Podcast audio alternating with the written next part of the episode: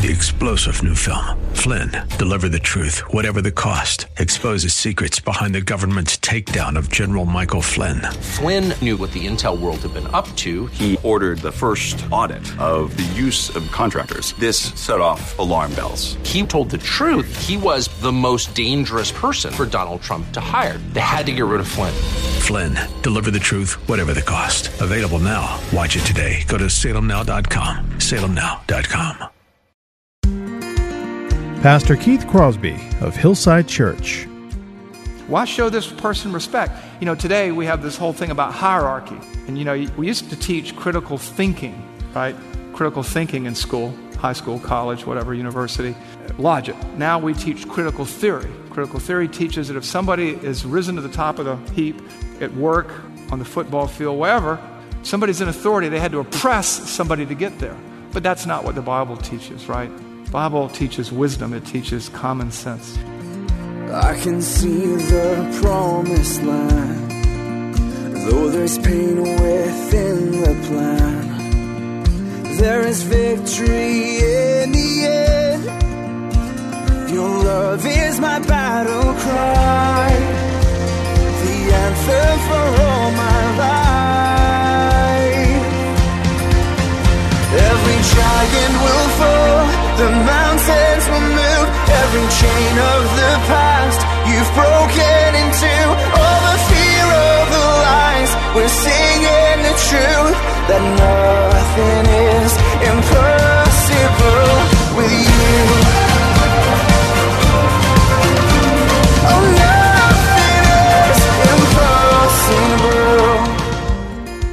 Hello and welcome to the Grace to Live radio broadcast with Pastor Keith Crosby, Senior Pastor of Hillside Church in San Jose, California. We are so delighted that you've chosen to spend time with us today studying God's Word. And as we always do, we would encourage you to follow along with us in your Bibles if you can. On today's broadcast, we're continuing with Pastor Keith's new series entitled Nuts and Bolts. And today we'll be hearing part two of his message entitled The Nuts and Bolts of Church Membership. So if you have your Bibles, please turn with us today to the book of Hebrews, chapter 10. Now, here's Pastor Keith with today's study. You know, there's a process. You, just don't pick somebody, oh, he's a big wheel in the community. It doesn't work that way. Are they above reproach, well thought of by outsiders, able to teach, not given to violence, verbal, physical, or otherwise, not heavy drinkers, right? And if they fall, if they stumble, and they persist in that, confront them. Don't, don't receive an accusation unless there are at least two witnesses.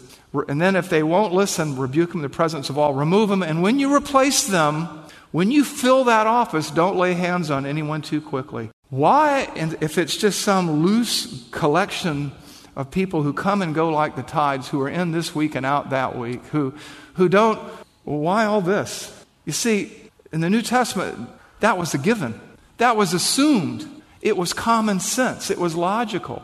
And so, what wasn't logical or easy was to figure out how do you remove people? Who's going to be in charge? How people in charge might be removed? These are the office or official indicators. So, you have this even removal process for members and removal process for officers. This is formal church membership. It's a given, it's biblical, it's New Testament, it's mandated. We don't neglect the assembling of ourselves together. We don't come and go as we please. I'll drop into church this month if there's not a soccer game. Okay? The third indicator of formal church membership, indicator number three, we call it documentary indicators. The documentary indicators. Somebody's probably thinking, well, well, what now? A baptismal certificate? A membership certificate? Don't laugh. Don't laugh. Think about this. Today, you know, people join churches by profession of faith, you know, conversion. They join after they've been baptized, they join by interview and they join by letter. That last one, by letter. Where do you think that came from? It came from the New Testament. It comes from the New Testament. Yes, there are formal indicators. There are documents. There were documents, just like there are today. Where do we see this? We see this in a number of passages, and we're going to go through them right now. Let's start in 2 Corinthians 3 1 through 3. This is Paul talking to the church at Corinth. I keep calling it the unruly church at Corinth because they were a mess. And they kept roughing him up, then hugging him, then roughing him up. So they roughed him up again, and he's writing to them. And he says this Are we beginning to commend ourselves again, or do we need, as some do, letters of recommendations to you or from you?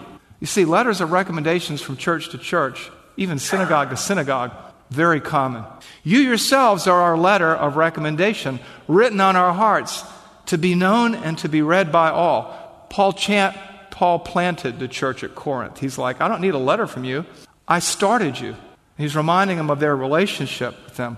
And you show that you are a letter from Christ delivered by us, written not with ink, but with the Spirit of the living God, not on tablets of stone, like the Ten Commandments, but on tablets of the human hearts. What's going on there? Is he criticizing letters of recommendation? No, he's taking an example of something that they're used to and using it in this discussion.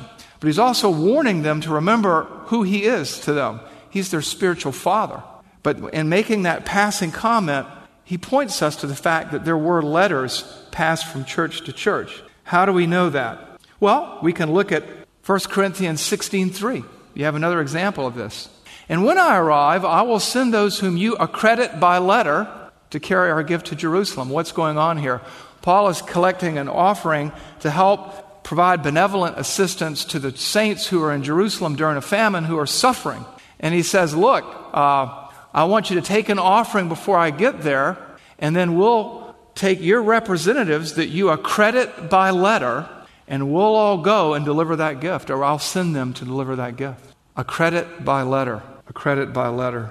The significance is this if memberships and relationships were merely informal, why a formal letter? Now, I have a really good friend, and he's a member of a Brethren congregation in, uh, in Wisconsin, and he says, Well, you know, there's no such thing as church membership. He's very proud of that. He's a really godly man, love him to death. And I'm like, Do you guys still commend missionaries to the field? Do you guys still commend people from one assembly to the other? And he's like, Well, yeah. I said, How do you do that? With a letter. I said, Oh, you mean like a letter of membership? I mean, you can use whatever terminology you want. But the bottom line is, it is what it is.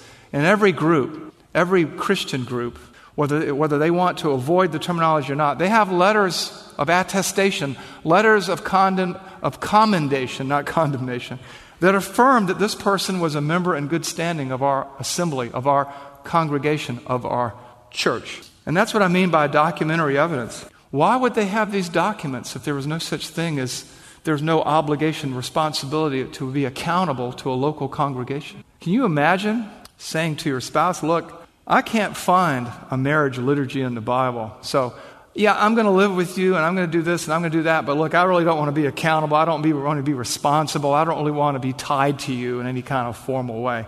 Do not try this trick at home, okay? And then further documentary evidence members in good standing.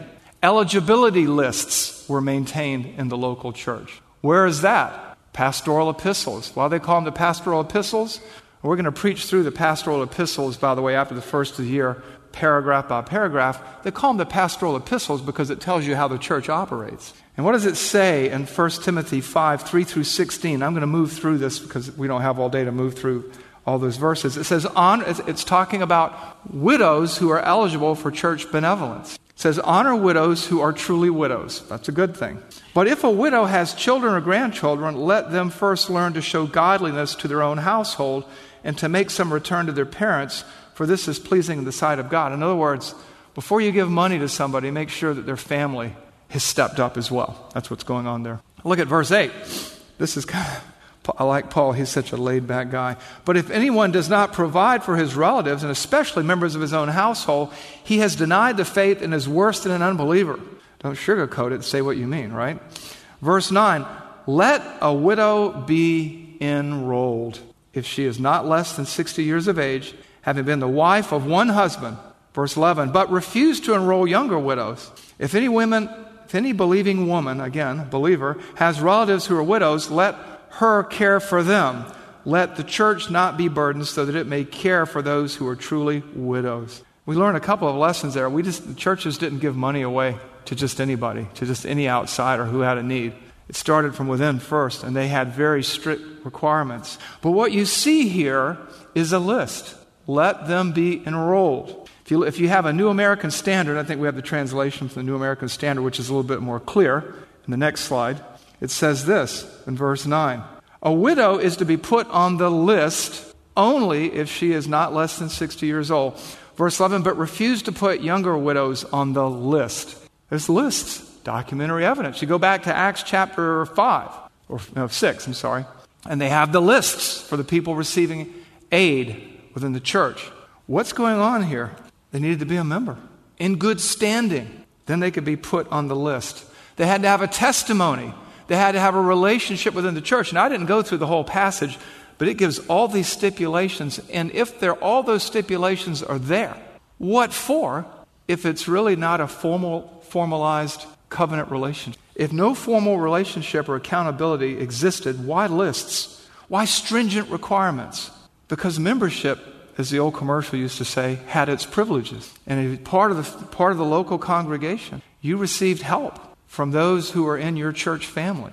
And so you had lists and letters. There was a formal established accountability and connection, evidenced by procedures for the revocation of membership, procedures for the removal of officers, formal structures to guide and govern the church, formal, formal qualifications for those who would guide the church, procedures to remove them, documentation that tied one person from this church to that church. They could take a letter of commendation and join another church in another city.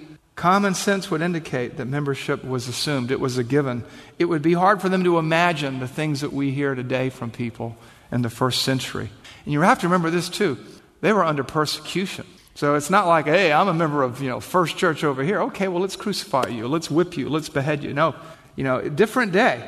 I know that this doesn't sit well today with many folks because we like what we like. We like our independence. You know, we're a nation of so called rugged individualists. Well, that's okay as long as it doesn't contradict Scripture. And so far, I think Scripture seems to indicate implicitly and explicitly that formal church membership is an obligation, is a responsibility, is an accountability. Speaking of accountability, we come to our fourth indicator.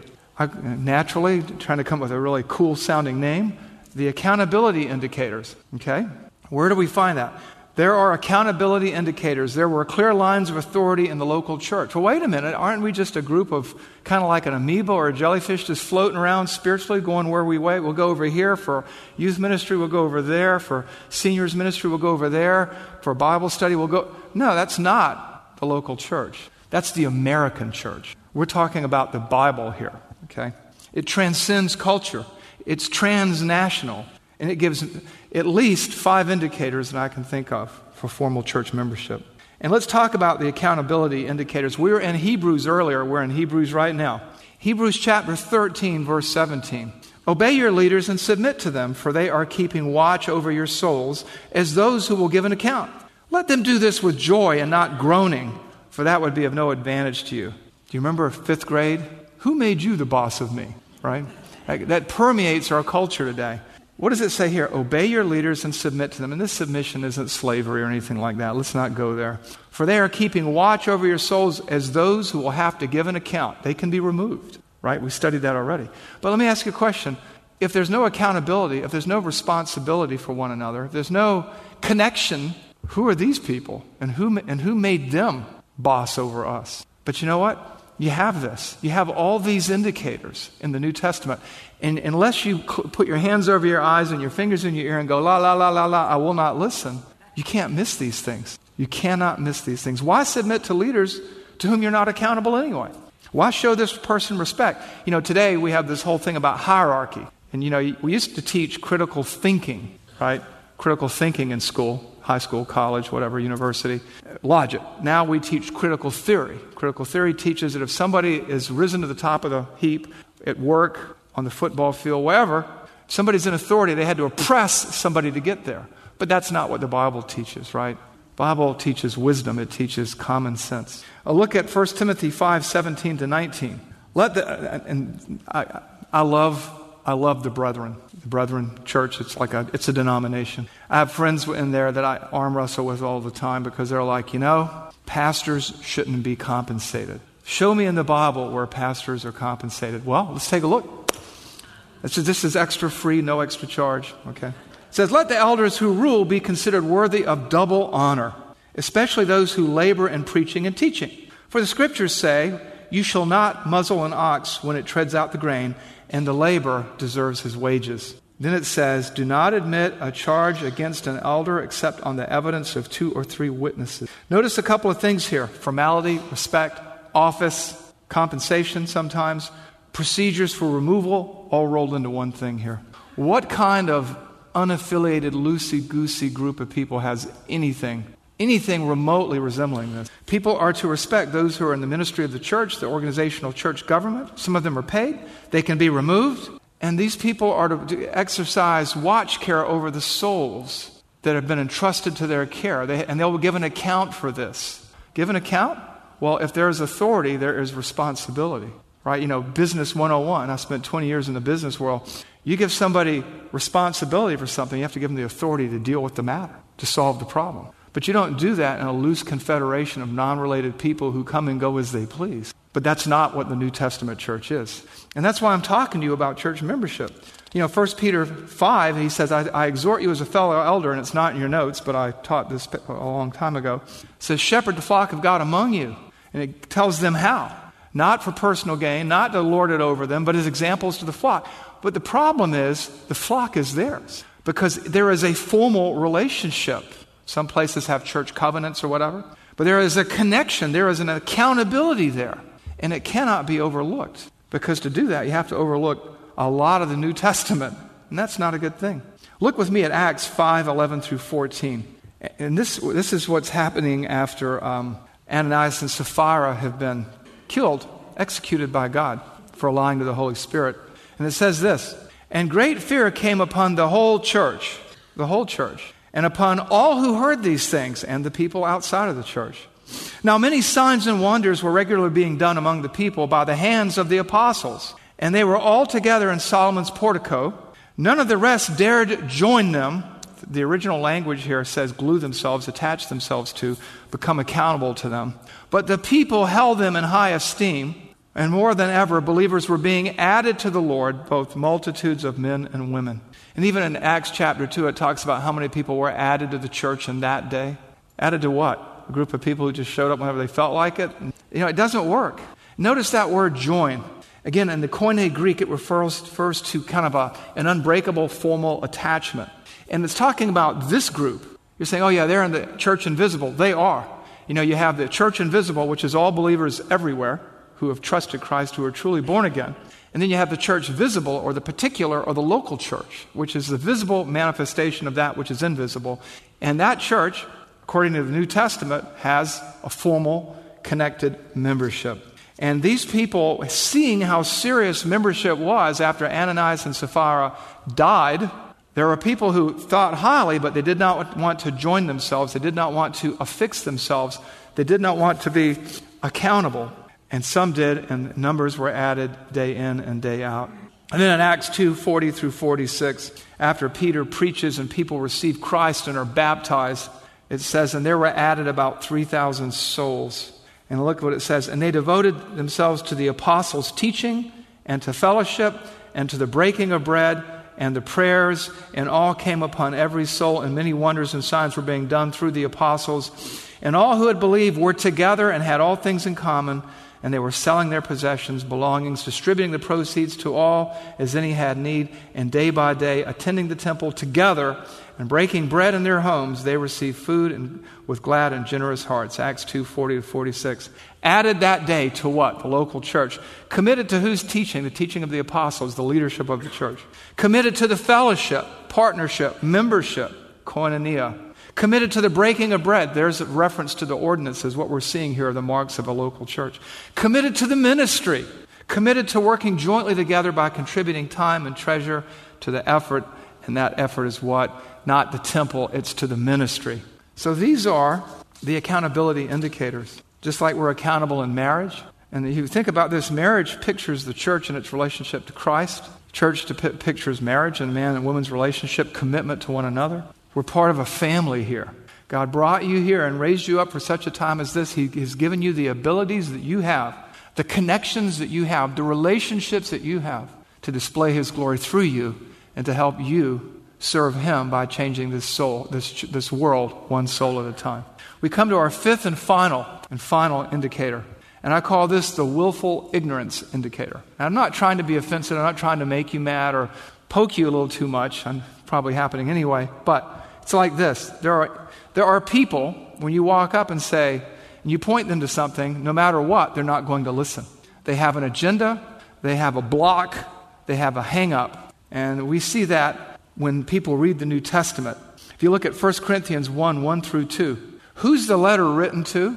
To the church of God that is in Corinth. You look at 2 Corinthians 1 1, who is that letter written to? To the church of God that is at Corinth, not to Tom, Dick, or Harriet. Okay, it's written to the church. You look at Galatians 1 1 through 2, to the churches of Galatia.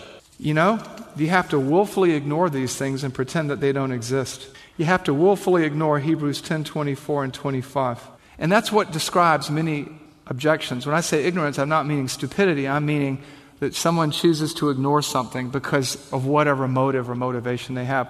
Which brings me to some objections that people have to church membership. We're going to run overtime, so we'll keep this in mind for the next service, guys. Some people say, Well, I don't see, here's the first objection I don't see church membership mandated anywhere.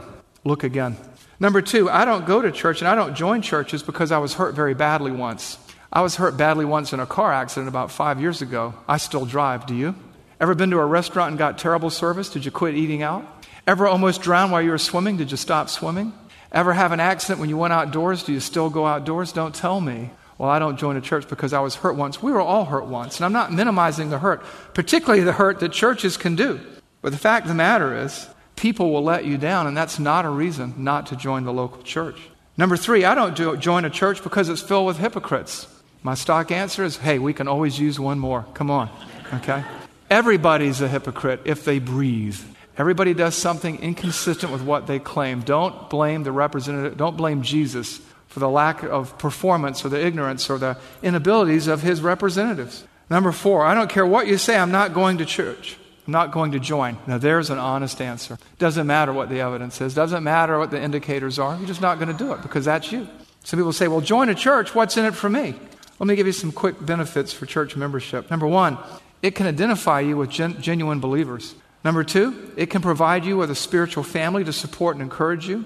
Number three, it can give you a place to discover and use your gifts in ministry. Number four, it can place you under the spiritual protection of godly and caring leaders. And number five, it can give you the accountability that you need to grow. For me, that's the toughest. I, I, hate exercise. I exercise four or five nights a week. I have a partner. If the partner wasn't there saying, you know, saying, come on, let's go, I wouldn't do it. You know, this is why you have that. But you see the cans there?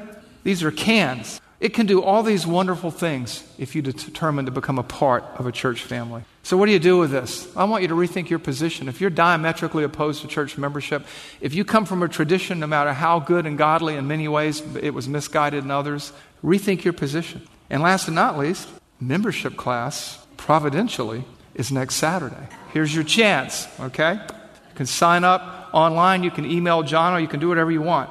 Uh, resource for you good resource Nine Marks of a Healthy Church by Mark Dever. Everything that I do is pretty much based there. If you want the, the blueprint for the next five years, you're probably going to find it in there. But uh, yeah, here's the problem though. If you don't know Christ, you can't join the church. The first step is becoming a Christian. And if you're not a Christian today, I want you to think about where you stand in relationship to Him. Do you know that you have eternal life? Or are you trusting in someone or something? Think about these things and let's pray. Father, we thank you Lord, that if we look, if we knock, if we ask, if we seek, we will find. And if we're truly interested about church membership, Lord, we find it all over the Bible, just like we find your fingerprints all over the creation. So, Lord, I pray that while we've gone a little long today, that uh, you would use this for your glory, for the good of other people, and for our growth as a church family. And we pray this in Jesus' name. Amen.